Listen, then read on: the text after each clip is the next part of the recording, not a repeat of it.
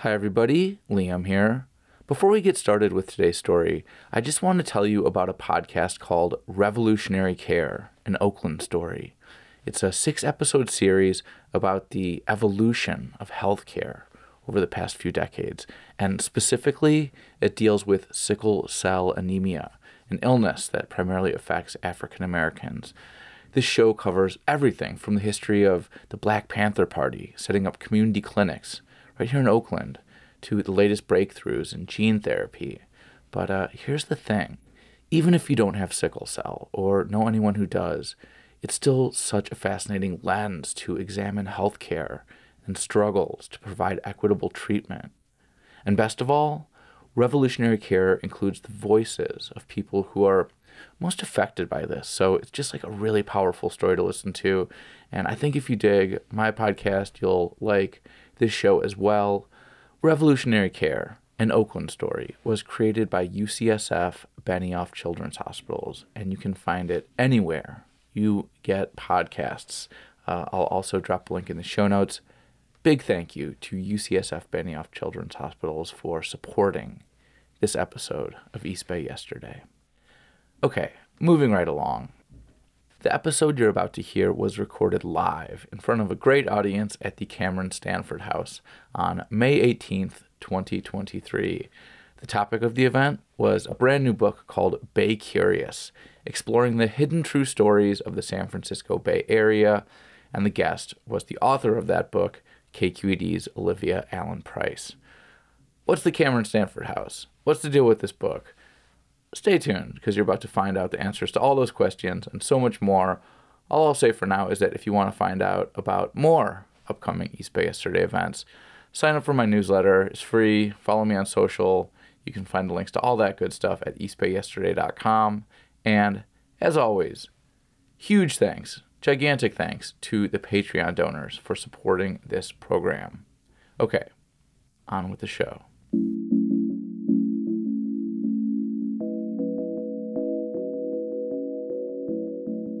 All right, thank you so much, everyone, for coming here and joining us tonight at the beautiful Camron-Stanford House on the shores of Lake Merritt.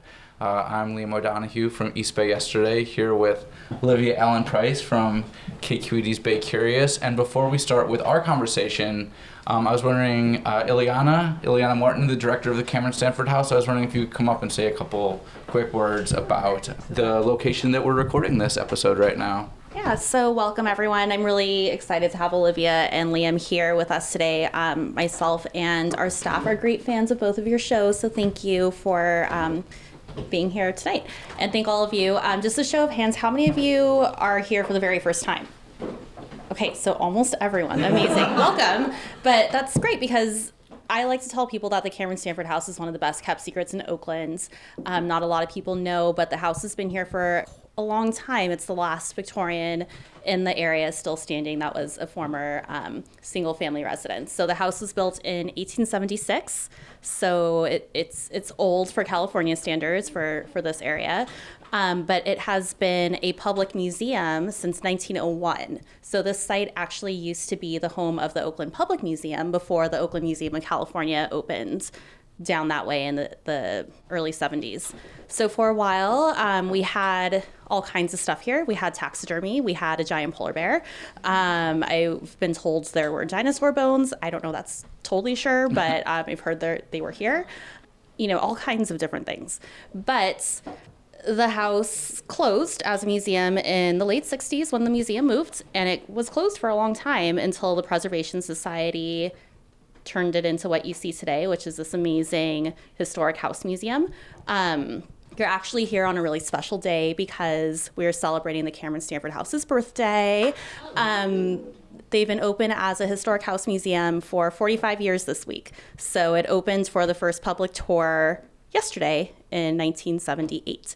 So um, happy birthday, Camron-Stanford House, and really glad that you're all celebrating here with us today and celebrating a new book too. So um, I know a lot of you had a chance to explore the rooms a little bit. You probably talked to Bobby, one of our amazing uh, volunteers. But if you have any questions about the house, feel free to to visit and come back and see us. We have an, an art exhibit open right now. It's a community art show called Oakland the Beautiful, and all the pieces you see were created by local artists. Um, we have a new exhibit opening in July called The Victorians Faces of 19th, 19th Century Oakland, which looks at the experiences and people who lived in the area and made Oakland Oakland in its early days. So come back and see us. And thank you. So I have been listening to Bay Curious. I think since pretty much the very beginning. Wow. And, you know, been been there since day one more or less. And so when I heard that you were coming out with this book, I was so excited. Um, but one of the things that kind of surprised me when I actually sat down to read the book a couple weeks ago is that one of my favorite parts in the book is the intro, where you talk about kind of your origin story, uh, specifically coming to the Bay in 2013, flying here from Baltimore to work at KQED, and how in your first couple days and weeks living in the Bay, you really learned about this place by just kind of wandering around and walking and just kind of soaking it all in. And that really resonated with me because I kind of did the exact same thing about 10 years before that. I moved here in 2003, uh, didn't know anyone, didn't have a job, and just spent days and days just wandering this place. And I think there's something really special about seeing a place with fresh eyes that does spark a lot of wonder and curiosity. And I'm just so glad that we were both able to find outlets for for that curiosity that we're gonna be talking about here tonight. So um, I think probably everyone in this room uh, ha- is familiar with Bay Curious uh, because this event sold out in less than a day. So um, I think there's probably some super fans here. But uh, for anyone listening at home, we're recording this episode for, for the East Bay Yesterday podcast. For anyone listening at home, Bay Curious has been running for about eight years now, since 2015, right? yeah. And you guys cover everything from the history of oysters and redwoods to sideshows, uh, the origins of words like hella. Uh, it's quite an expansive project. Uh, full disclosure, I did contribute one uh, chapter to this book. Uh, I'm not going to talk about which one. You're going to have to get the book to find out. No spoilers here. We're not going to talk about that story we, tonight. can, we can get to that maybe in the Q&A. well, that'll keep people listening. A little cliffhanger. Um, but uh, Olivia, I just wanted to say that since you moved here in 2003, summer of 2003, and we're coming up on summer of 2023 uh, now, congratulations on 10 years in the Bay. Thank you. 13. 2013. You said three. oh, 2013. That's your year. Yes, that's my year. So, but you're coming up on your 10 Twen- year. on 10, yes. You're coming up. yeah. Okay. Yes. Yeah. That's going to be tough to edit for the podcast. okay. Um. All right. So, speaking of your your origin coming to the Bay, you started Bay Curious not long after moving here, about two years after moving to the Bay, and I'm just wondering if you ever felt intimidated at all about kind of being in this role of an educator, educating people about this place. Some people who have been here for generations about this place that you were just getting to know yourself. Yeah, definitely. Um, I think coming in as an outsider and and you know uh, getting an opportunity to start a show that's all about learning about the Bay Area, I definitely had imposter syndrome. Am I the right person to do this? Uh, I still probably deal with that a little bit, ten years into it, about.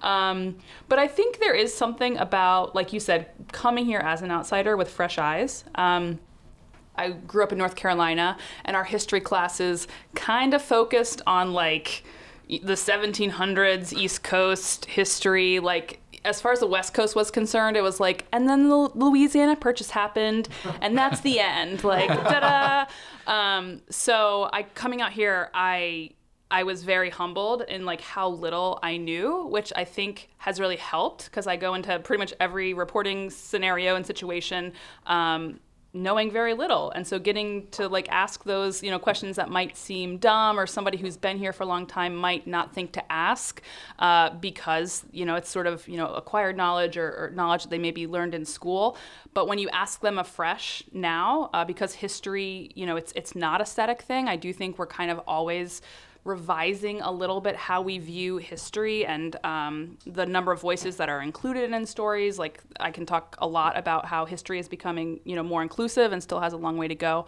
And when I say history, historians and how we tell history.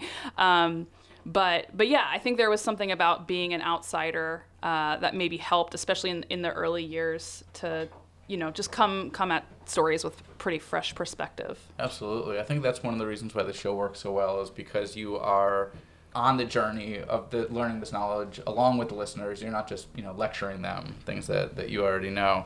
One thing I will add though, like my favorite thing is when people who say they've lived in the Bay Area a long time will tell me that they're a fan of the show and that they've learned something that they thought they knew, but they learned, you know, something a little bit different about it. Um, that's like a lot of our audience actually is like longtime Bay Area folks, uh, which really makes me just feel awesome.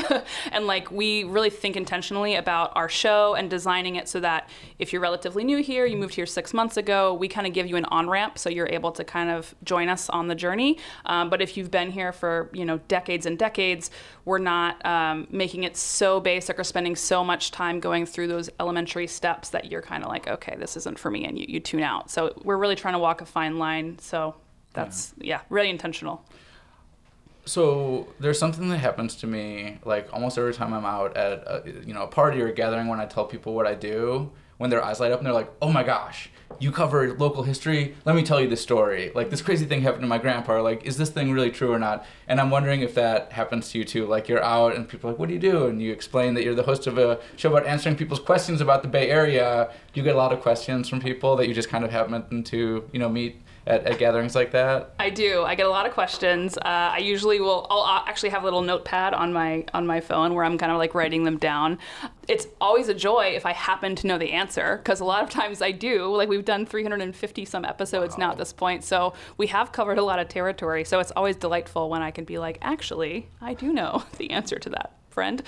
But uh, but yeah, we also get a lot of, or you know, I'm asked a lot of questions that I, you know, there's we could spend another hundred years producing Bay Curious and still have so much to discover here. It's just such a rich area, and there's so many, you know, just great questions that we've been asked, and we're kind of just sitting on waiting to produce. Absolutely. I mean, I feel like there's no shortage of, of questions to answer out there. Um, it's all, it is always funny when you're having those conversations, though, when people are like telling you stories, and you're like, actually, I think I might need to fact check that. Like um, I remember there was like I so I do these boat tours um, that I've talked about on the show a lot, and people always bring stories to me on my boat tours. And one of the cool things about my tour is we go out to Treasure Island, so you can like look back and see the East Bay Hills. And one one time, this guy was like pointing at the Claremont Hotel, and he's like, and it's very clear. You can see the Claremont Hotel very clearly from even all the way out in the bay, because it's like a big white building, and it's got a lot of green trees behind it, so it really stands out. And this guy was like, "Do you know why they painted it white?" And I was like, no, actually, I don't. he's like, because when the Golden Gate International Exposition was being held on Treasure Island in 1939, 1940, the owner of the hotel wanted people to be able to see it and like point to people and be like, I'm staying there. And I was like, oh, that's so cool. But then I found pictures of the Claremont Hotel that was paint- that when it was painted white back in 1915, 15 years before the World's Fair. So I'm like, uh, maybe I don't know, I don't know if that story is 100% checks out. There's definitely like an alternative podcast to ours that I feel like is like perpetuated myths. That's like the more the, yes. the, more fun version of what we do, where we can just like make whatever up. You know? Yeah, like Bay the Bay the, fiction, or even like the Bay Curious like conspiracies edition. Because there are definitely a lot of conspiracies out there as well. Um, and they're you know I mean as conspiracies go, some of them are kind of lighthearted and funny. Others not so much. Like one of the things that you cover in this book is the Port Chicago disaster, um, which you know is this horrible explosion that killed um, hundreds of sailors, majority black uh, military members. And a couple people have actually kind of pulled me aside and been like, "Oh, do you know that that was actually like a atomic bomb that like accidentally went off, and the government covered it up." And I've had to be like, "Yeah, I don't think that's true because there'd be like radioactivity and like all kinds of evidence." And they're like, "No, you just you know like so you got to kind of like." to ask people to gently take off the tinfoil hat sometimes when they're but nobody here. Theories. Nobody here. yeah. You guys all seem cool. Exactly. Exactly. Well, speaking of myth busting, um, you do you do some myth myth busting in this book. Uh, the the Mount Diablo myth is definitely one that I kind of can't believe was so popular for so long. Do you want to explain that actually? Yeah. Yeah. Go ahead. I, I love this story. Uh, so who's been to the top of Mount Diablo? A lot of you. Yeah. Beautiful, amazing, expansive view, right? Um, so, in the early part of the 1900s, it was widely said that that was the largest view on planet Earth, that you could see more land and water from that vantage point than anywhere else. Which, if you really stop and think about it, given the relatively low prominence of Mount Diablo, uh, is is pretty far fetched. And finally, I think it was like in the 60s or 70s, a mathematician sat down, did the math on what's called a view shed. That's what that is, like how how, how large of a view you can see, and you know, Mount it's it's still an impressive view, view shed, but it I don't know if that cracks the top hundred or something in the world. Right, I'm like, did the person who started that myth like had they never seen the Sierras or the Rockies or the Himalayas or the well, Alps? I or... will say what what helps its case. Yeah. It's it's an isolated peak, right, right. Whereas in the Sierra, you know, a lot of times there's another tall mountain just a short distance away, which Yeah. would reduce how far you see. But um, yeah, there's still many more isolated peaks uh, But, on um, on planet Earth. As with many myths, this was like propagated for a specific purpose, right? It was like basically a real estate. Uh, Yes. kind of uh, gimmick to Yeah. like get people interested in buying property. a developer area. was hoping to develop one side of Mount Diablo. So this myth was was part of luring people to be interested in in the property there. Uh, that fell through ultimately. Like that land did not get developed, but this myth stayed on, and actually people will. I mean, people asked this question of us only a couple years ago because they had still heard it today. So it's still, Still circulating. It's hard to dislodge those myths. Yeah, Well, once they kind of make the round, they really get stuck in people's. and it's so juicy and it seems like a point of pride and you get Yeah. up there and it is a beautiful amazing view you can see you know half dome on really clear days which is Yeah. pretty cool um, but yeah the largest in the world actually there's one little twist to the story which is kind of funny um, at some point i think it was somebody who was like writing the brochure for the real estate developer was like you know largest in the world doesn't quite sound right so they said it was second largest only behind Mount Kilimanjaro.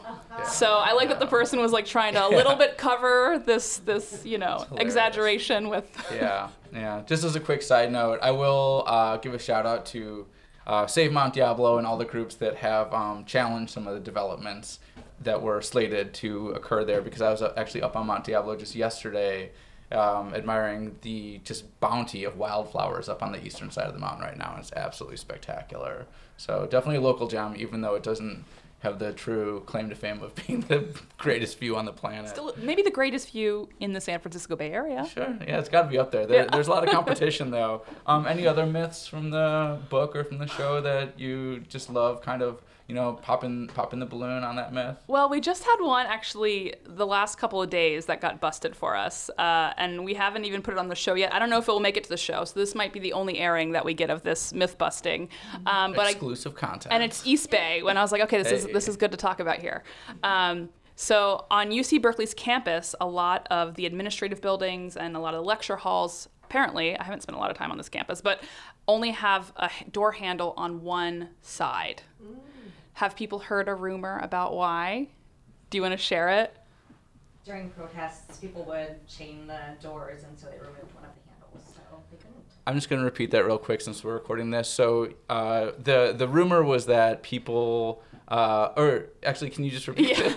so the rumor is that during, uh, you know, like the 60s and 70s, when protests were happening much more often on campus, uh, people would sometimes chain the doors together, and administrators would get locked inside, and they were not able to leave these facilities. So this is apparently like a widely, um, widely said thing on, on campus.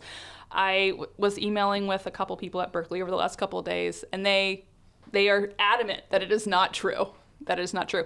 Um, the, the thinking or the belief was that at some point they actually removed the second door handle, which uh, maybe at some point there were two. Now there's only one because of this, um, you know, desire to not make it so you could tie these do- these doorknobs together. Unfortunately, they don't. They won't go on the record and tell me. So I'm like suspicious. I'm like, so you're telling me this is a myth, but you won't correct what seems to be the record right now, which says that this is the story. Well, I know a Who are you speaking to there? How high up? Uh, I'll tell you after. We'll, we'll connect. Yeah, yeah. I, Come kn- I. I don't want to throw anyone on, under a bus on a live recording. Yeah, I, I do know a couple radical historians who were who were you know ver- who are very familiar with Berkeley's radical history, so maybe I can help point you in the right direction on that one. Yeah. absolutely. But it, it's it's like the perfect myth though, because it kind of has the ring of truth and it's interesting and yeah, kind of kind of a juicy story. Um, I I love it like when you hear a myth that sounds too crazy to be true, but then it actually does turn out to be accurate. Like, there's a story that I tell on my boat tours, and I have to like preface it by saying like, I know this sounds crazy, but like look it up in the you know military records because this is this checks out. Um, during World War II, when the um, bay was heavily fortified, like you even write in your in the book about how there was the net to block submarines from coming into the bay. Um, that stretched across the Golden Gate. Uh, so there was mines, there was this net, and there was also um, blimps for a little while that would patrol outside the Golden Gate to have an aerial view. So they would see if submarines, hopefully, were coming um, in through the Golden Gate. And the um, the invasion never happened, of course. There was no Japanese submarines that got that close. So apparently, some of these Navy blimp pilots that got bored actually used whales for target practice Oh, and would drop bombs on whales that they would see coming in oh, past the Golden Gate. Not a good story, but No. definitely a crazy one that I was like, really? I wish that was a myth. Yeah, exactly. Oh, bummer. exactly. I mean, a couple other we have in the book which are kind of fun. Um, this is another one that's like really widely. Yeah, please change the subject. gonna run away from that one. um, and that's kind of fun. Is uh, this is also another one I hear all the time, but that George Lucas was inspired by the cranes at the port of Oakland when he created the. Is it at Atwalker or AT? AT-AT, Okay, sorry, I'm like not a Star Wars person. Um, George Lucas is on the record saying that is not true. Again, one that people are like suspicious about. They're like, I'm are suspicious you sure? of that one are too. you sure? I have my own theories that it was a subliminal influence because Could he be. lived here, he drove across the Bay Bridge all the time, he saw those cranes. I mean, like came to him in a dream maybe, and he's you know, come on, George, give the, give Oakland some credit. Maybe like on his deathbed he'll confess, like Yeah, actually. yeah, I'm I'm a AT&T Walker truther, I guess. Yeah.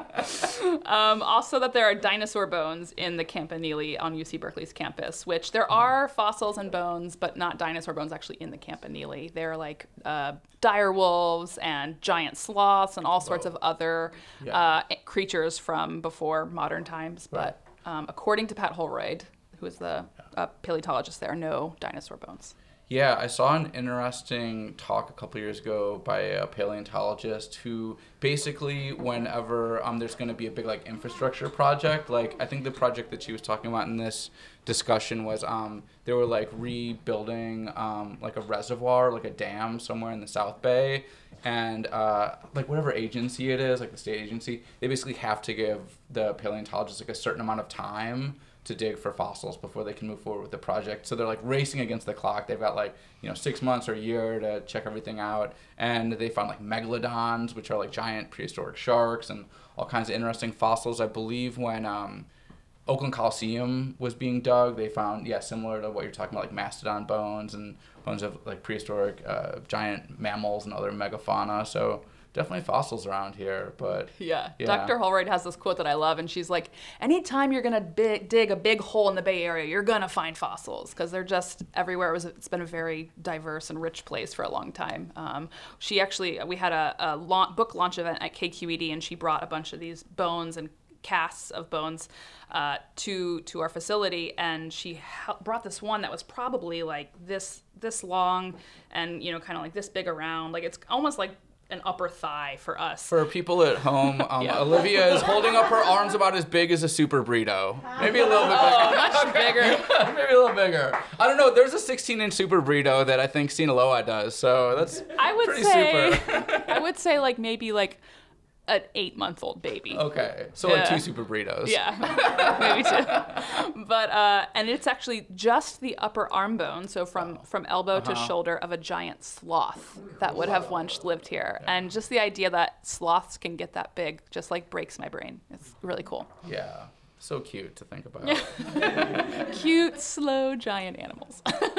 All right. So, moving from dinosaurs onto more recent history, one of the uh, kind of reoccurring themes, because you know every week on your show you tackle a different question or a different topic, and one of the reoccurring themes is sort of about how like the kind of origins of a lot of you know phenomena or inventions are kind of hard to pin down exactly like who really came up with hella first? Where did it come from? Or another local example is rocky road ice cream which uh, several different inventors from oakland ice cream people claim credit for, the Dreyer's people, the Fenton's people, and you sort of untangle this history in the book. Another great example, the Mai Tai. Yes. Another local invention with a bit of a murky past. You wanna you wanna Yes. talk about how you kind of approach those questions that sort of have different you know versions of the story. Should I tell the story of the Mai Tai first and then get into like how Yeah, we think about it? that sounds great. Because you you lo- you warned me that this one was coming up, and so I took a couple choice notes so I, I don't uh, forget a year or something.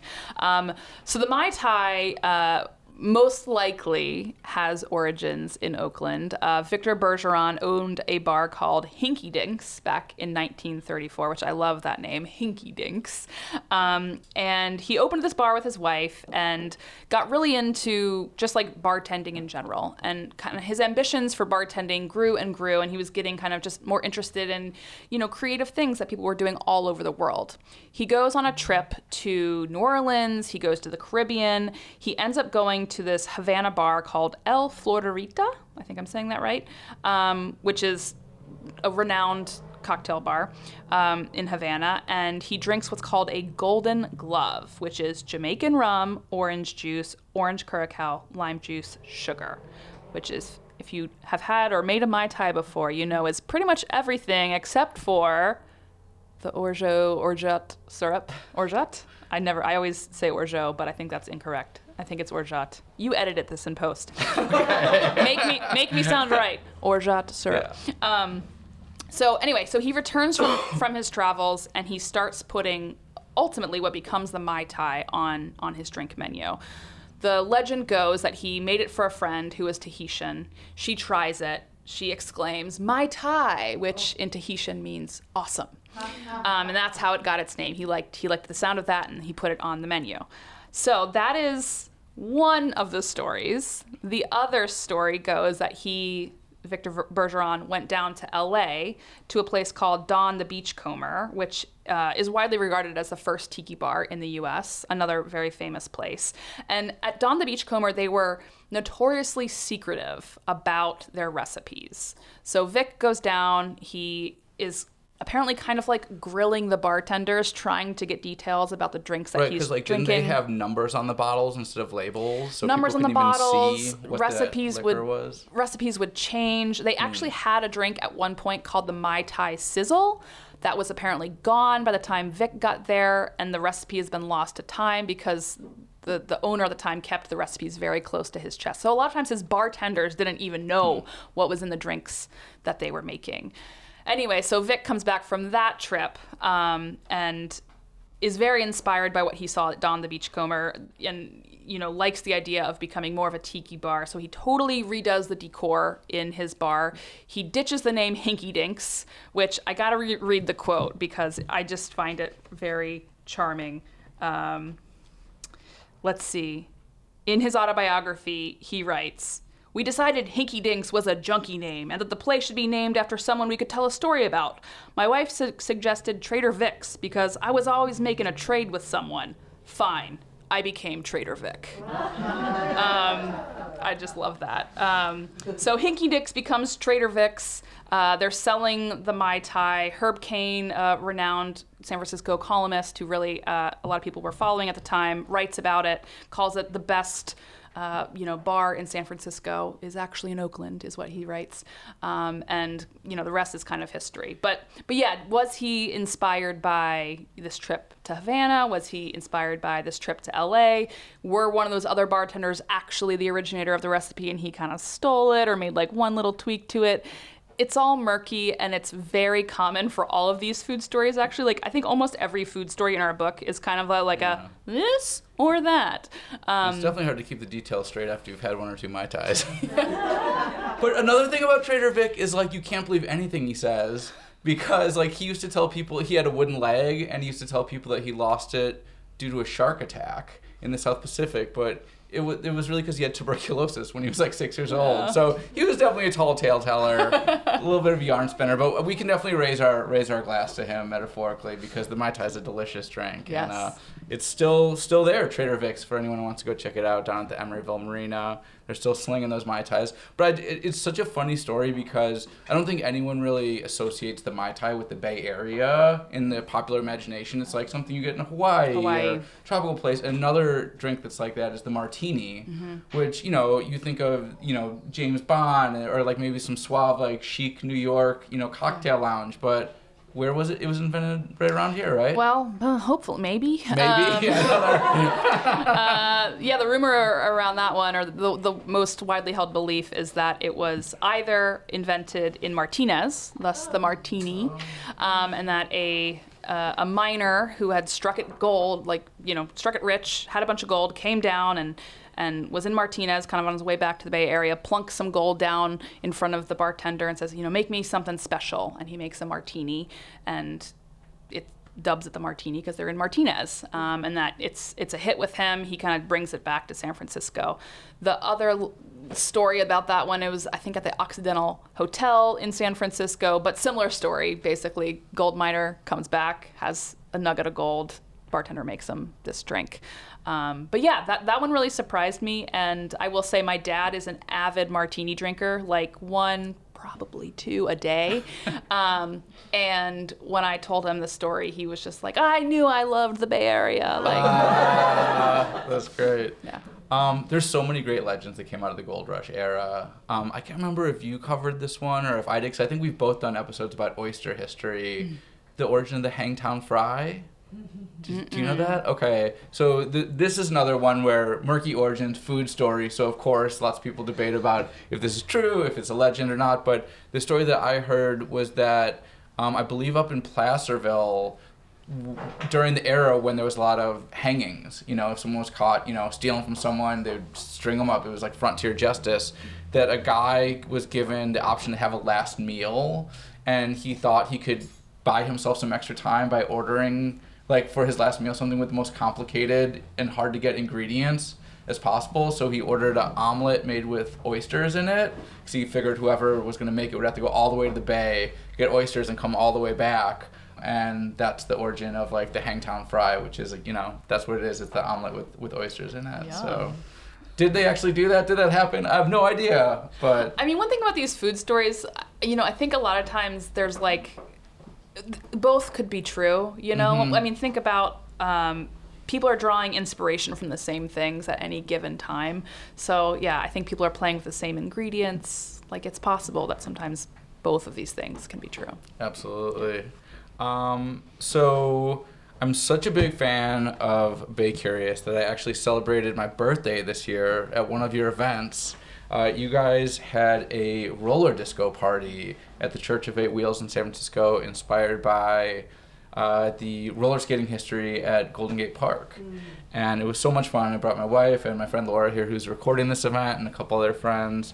Um, and I'm just wondering if you have any other kind of like dream events. Because, like, you know, you do trivia nights, you do presentations, and that's all kind of you know, pretty straightforward for a show like this, for um, you know, a show that's kind of or a, a podcast all about Bay Area trivia. But like the roller disco thing was a little bit creative. Do you have any other like dream Yeah. projects or spin-offs or anything like that? We've had a lot of fun with events in the last couple of years, and I think that's only going to continue. KQED in general is just like really trying to kind of bring the community back together around events. Um, so it's really cool to be here actually uh, around your event.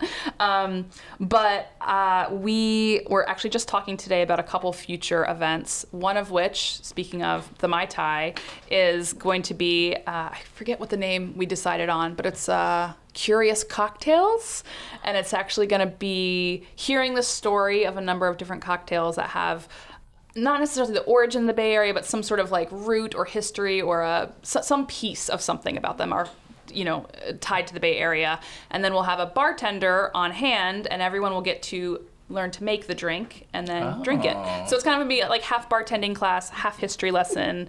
Hopefully a lot of fun. Um, I've been wanting to do something like that for years, and finally like the schedule's opened up. So this fall we're gonna be putting that together. Uh, we also just this last weekend did uh, a second run of our walking tour of the Japanese Tea Garden in Golden Gate Park, which is based off the story, a story that you actually will find in the book about the fortune cookie and how uh, the fortune cookie, as we know it in America, um, actually has a lot to do with San Francisco.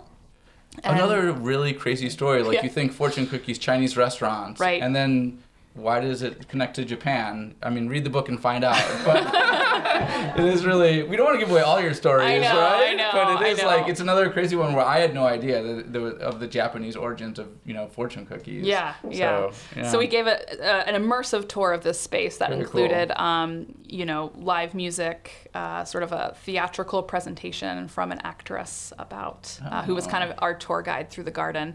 So yeah, we're trying to like play more with like theatrical elements and um, yeah, teach people different things in, in other formats. So hopefully we'll keep playing with that because I find it really energizing to just mix up the formats, which is part, partly why we have a book. Absolutely. in and there's to the so many different and- fun ways to kind of impart history upon people. Um, a couple years ago, one of my favorite local Oakland historians is a woman named Betty Marvin. Some people in this room are probably familiar with Betty. Shout out to Betty Marvin. She's like a walking encyclopedia of Oakland history. She does all kinds of presentations, but one of them involves basically dressing up like uh, Julia Morgan and giving a presentation sort of in the voice, you know, from Julia's perspective. There's another woman who does um, sort of channels the spirit of Isadora Duncan, who's another Oakland uh, born person who went on to great fame in the early 1900s as the kind of mother of modern dance. So I love these ways of kind of embodying history and sharing with people, you know, using all these different creative kind of formats. I feel like a party where all these people are there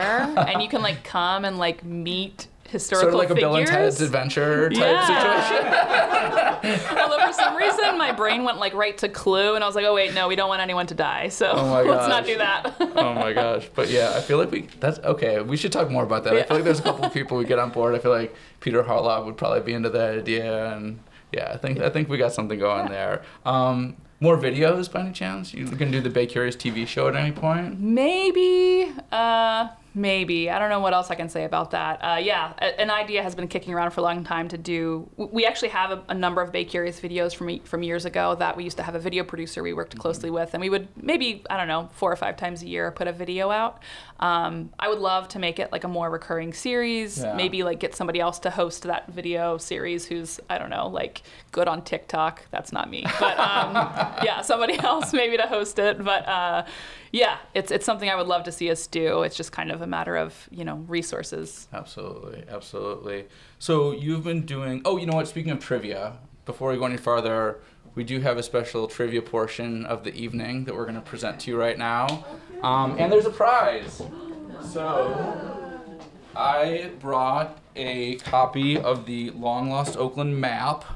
Which is a map I did a couple years ago. Of I have one in things my that house. No longer exist. Yes, thank you It's beautiful. beautiful map, and this map will go to whoever can answer one of Olivia's trivia questions. Olivia. right. So- also, yeah. So uh, if, you, if you don't get it, talk to me, and I'll we'll we'll we'll arrange something. But this one's going to someone for free tonight. Wow. And so, um, So yeah. So whoever raises their hand, we'll try to. I'll keep. You ask the question. I'll look out. Whoever hand goes up first, we'll give you a chance to answer first. And if the first person doesn't get it, we'll keep going down the line with other questions until we get to a winner. And I should say, Liam has instructed me to go in descending order with most difficult first. We're starting with the hardest question So- because we don't want 15 hands going up at once here. we Ah. want a real history nerd to get. this Blame map. him if you don't like these first couple of questions. But What do you got? Okay. The question is UC Berkeley is home to the largest stand of blue gum eucalyptus in the world. The trees were planted 140 years ago. Why were they planted? I believe they were planted for lumber. Just in case you couldn't hear that, the person said, "I believe they were planted for lumber." Nope. That is not the correct answer. Okay, so we're gonna give the answer to this one. No, no, I, I was going to say the same thing as Bobby. Okay, so we're gonna do the answer to this one, then we're gonna move on to the next question. Yes. Okay, so So that specific stand was actually planted as a windbreak to keep windbreak. Always a because uh, the the edge of the stand is right next to the track, and the track was once made of cinder, and so the ah. cinder would blow and get in athletes' eyes. So because it was so windy, they planted the trees to act as a windbreak. You know how eucalyptus goes; it got out of makes- control, and so yeah, now it's now it's everywhere. Now it's everywhere. All right, let's All see. right, round two. Okay, round two. That was a tough one. That was a tough one. This Berkeley Center for Black Culture, Politics, and Art has been cited as a formative force in the early life of Vice President Kamala Harris. It operated from 1971 to 1977. And you've done an episode on it.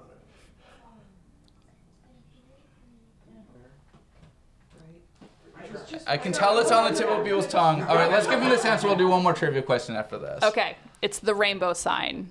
Is the, The name. rainbow sign. The rainbow yes, sign. Yes. There's some great articles about it. There's you did an episode about it. There's some really cool uh, resources online. We can see photos of like James Baldwin and people there. Really, really cool story. Okay. All right, next Uh, I'm trying to think of which is the third. Should I do a kind of easier one now, so we can try to give your thing away? Yeah. Okay. Um, all right. Songbird by Fleetwood Mac on their Rumours album was recorded in what Berkeley performance venue? Okay. Oh, I was gonna say fantasy reference. Yeah, I was gonna say fantasy. These are good questions. I love no, I love questions because we're all learning. We're all learning together. I don't know the answer to this one I, either. I, I actually agree. I think failing at trivia is really fun because you learn you yeah, learn stuff. absolutely. Zellerbach Auditorium. Zellerbach. Oh. Okay. yeah. Now you're gonna hear that song with I all love new that ears. collective. Oh, see, we're is, we're learning together. This is wonderful. Yes. Okay, I can go one step easier if we Okay, want to sure. try one more. Okay. These are these are great questions, though. I love it. Okay. Which California architect designed the legendary Berkeley City Club, including its gorgeous Okay. indoor pool? Oh boy, this is gonna be tough because like s- ten hands shot up simultaneously. All right, I'm, I've got to go with you because you got both hands up, and I think you were like right at the beginning. Like, so go go. Yes. Okay. All right. All right. You really wanted to have Thank you. I've got a at home that I can procure. The grizzly bear, the right scale. yeah, they were they were It quite really is a- large. They were quite big, yeah. I, I just want to shout it out for the, for the podcast audience. It really is a beautiful map. I don't know if you're still selling them, but it's like shiny. Like the printing on it is just Oh, exquisite. spectacular. They were selling them at the um, Oakland Museum gift shop for a while. They might have ran out, so I'll have to check in and see if those are back out again. Um, I came up with the um, the concept, and then my roommate at the time, T.L. Simons, was actually the artist. So it was a collaboration. And there's a whole uh, podcast series that I did about the map. So it's the stories behind the different locations. Yeah, yeah. So um, we'll wrap things up in a couple minutes here, so you've got time to sign all these wonderful books that people got here tonight. But um, I guess one one thing I'm wondering is you've been doing the show for, like you said, over 300 episodes now, eight, seven, eight years. Has it like changed much since you started, or like in what ways has it kind of mutated or evolved? Do you feel like it's still kind of the same project that you set out to do all these years later? Yeah, I feel like we have just like I think anything you maybe do for you know almost a decade of your life. Uh, we've grown. I think we've matured. I think we've um, we've gotten more complicated. Uh, like the stories when I hear back to like early stories on the show, they were a lot simpler. We didn't go as deep. Um, I think we were I think because we come out of like a radio news background, uh, the idea of having people listen for even like eight minutes was very stressful because in radio news, usually it's like we need a minute on this, we need Yeah. two minutes on this. Like you're telling things in a really short format. So I think initially we were kind of nervous, like, ooh, this podcast is like eight minutes long. It's long form. That's uh, funny now.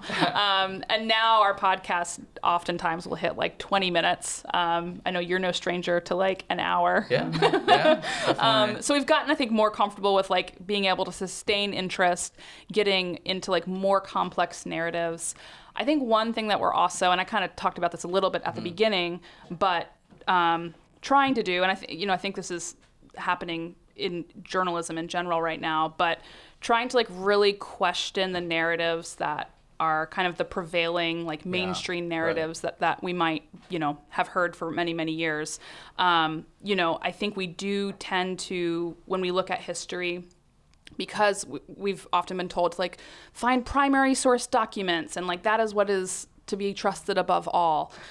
Well, the one problem with that is like a certain group of people tended to be writing those primary source documents, and uh, it discounts the voices of other people who were experiencing something at the same time. So, in a way, kind of like unlearning some of the sort of quote unquote best practices that at one point we kind of held to be like this is journalistically like the, the values we need to have um, and being more comfortable with trusting oral histories um, alongside what you might see as like a primary source document. Um, yeah to just try to like present the most complete picture that we can and really try to get all the perspectives at any one moment because I think yeah when we when we really rely on just primary sources it's like really kind of perpetuating white supremacy in journalism and in history and we're trying not to do that anymore. Absolutely. So important. Yeah. Well, in the spirit of your show, which takes questions from the audience every week, can we can we ask one or two questions to the audience, or can we ask the audience if they've got a question or two for you now Yeah, before we go to the signing portion? Okay. Uh, can you talk? Can you ask your question in the microphone so we can include it in the recording? Sure. Just don't pull too far. I'm Reenie from Oakland. Hi, Rini. Hi. I am your biggest fan. Oh, And so nice to meet you. yeah, I wanted to tell you that your piece on Tepco Beach was extremely moving to me because I grew up in that area and could not figure out. I mean, there were people, all different races there because we were all there for the shipbuilding plant. But I couldn't figure out why there were so many Italians. Hmm. And it was because of the Tepco factory. And since that time, I go out to Tepco Beach with my dog frequently and bring buckets of pottery home and have surrounded my garden with this pottery. And we've started a Tepco craze where me and my friends are buying these dinerware and uh, repurposing them and, and loving it. And I have a lot of, of other, I, I'm a native, my father was a native.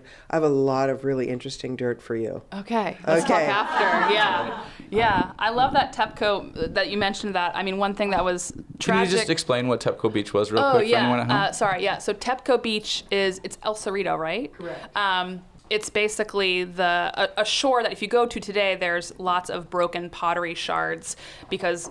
me- me- I'm trying to remember. used to dump shit basically, we used to the factory would toss their rejects. Basically, the the w- they made all the plates and dishware for local restaurants, Doggy Diner, Yes. etc. And the- so, yeah. Yeah, all, all of the Navy, Air Force. It doesn't usually break, it just chips. it's durable. Yeah, I Yeah. think, um, It's a little bit more benign than um, not too far from Tepco Beach. There's Battery Point, which got Yeah. that name because that's where the battery factory would dump their batteries, which is a lot But more I think harmful for the environment than porcelain. think Yeah, Spenger's or Right. um, the Casa Orinda. yeah. Well, um, let's take one or two more questions. Okay, right here up front. Can you uh, speak into the microphone, please? Uh, I'm Tommy Ollendorf. I live on the city line, literal city line of Oakland and Berkeley. The PG&E thinks I live in Oakland, and the post office thinks I live in Berkeley. And um, so, anyway, I, I wonder if you could say anything about the Edwin Hawkins singers. Oh, I don't know anything. No. The song that that made them famous was "Oh Happy Day." It seems like an awful lot of people know that song, and their original name was the Northern California something or other, and they were from here. Okay. I didn't know that. I'll check into that later. Thank you. Um, I, love can- coming to these things. So yeah. Yeah. like I said, I just like add notes. I'll look into to- that. yeah. um, a great person to talk to about that would be Betty Reid Soskin, Mm-hmm. who many people know is the oldest uh, park ranger, now retired uh, in the United States. But way back in the 50s, uh, she, her and her husband Mel opened one of the first black record stores on the entire West Coast. And they um, stocked soul records. Back then, they were called race records. R&B, gospel, etc. And she knew Edwin Hawkins, and her that store actually had a big role in popularizing that music because people could, you know, buy the records and put in the jukeboxes, etc. And so, yeah, Edwin Hawkins, huge hit. I mean, it was like a, one of the biggest gospel hits of all time, I believe. And uh, yeah, with roots right here in the Bay Area. If you go to a lot of, um, if you look at a lot of the history of uh, Black Bay Area music, like the Pointer Sisters, for example, a lot of that goes back to singing in uh, choirs and churches and things like that. This is why I listen to your podcast.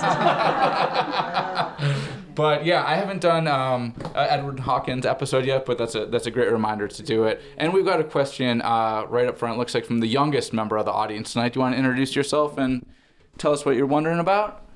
I'm Charlie, and I want to know why there's a troll under the Bay Bridge.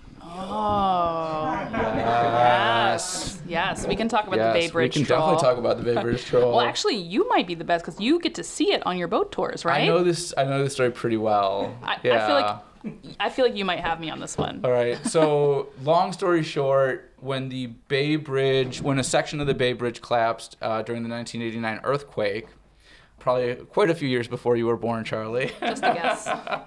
the um, when they were repairing it, there was an iron worker who secretly welded a troll on the outside part of the Bay Bridge, so you wouldn't see it if you were driving. You'd have to look at it from a boat or, you know, something like that. And so he did it secretly it, because trolls were in like I think it's like Norse mythology. They traditionally lived on bridges and things like that. And so no one knew about the troll at first because it was hidden.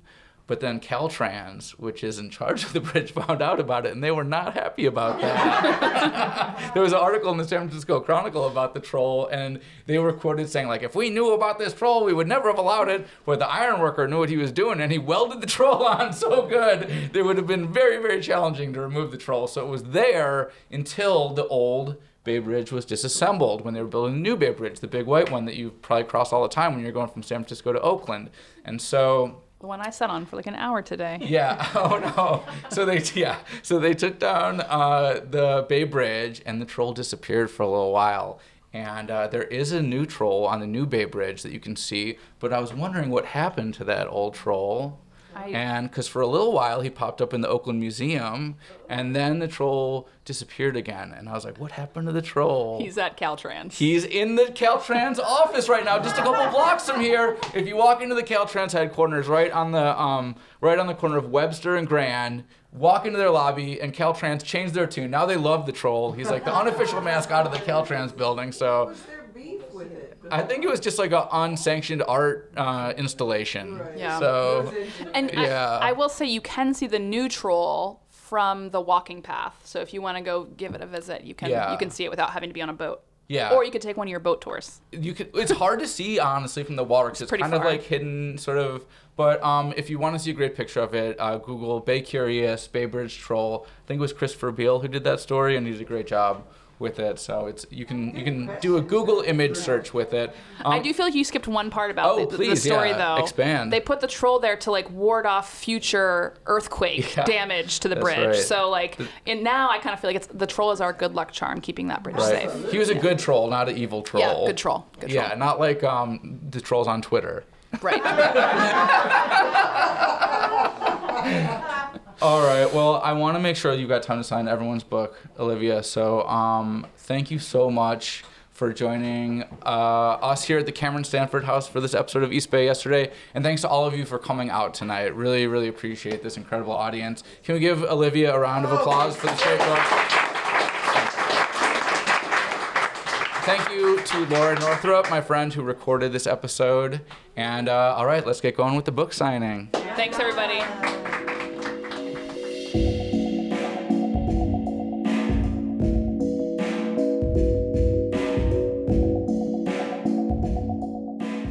Thank you so much for listening to this episode of East Bay Yesterday. I've been your host, Liam O'Donoghue. If you enjoyed the episode, please spread the word to your friends and family about East Bay Yesterday. You can find links to all my social media accounts and my newsletter at surprise surprise eastbayyesterday.com. You know it. Uh, and uh, if you really like the show, please hit the donate link while you're there. It helps so much. I, I seriously wouldn't be able to do this show without the donation. So um, thank you to everyone already supporting the Patreon. If you can afford to kick down, you know, three bucks, five bucks a month, whatever, every little bit is appreciated. Uh, thank you for even considering it. Uh, music for this episode came from my friend Justin Lee. And uh, that's about it. Thanks again for listening. I will be back soon with more episodes of East Bay Yesterday.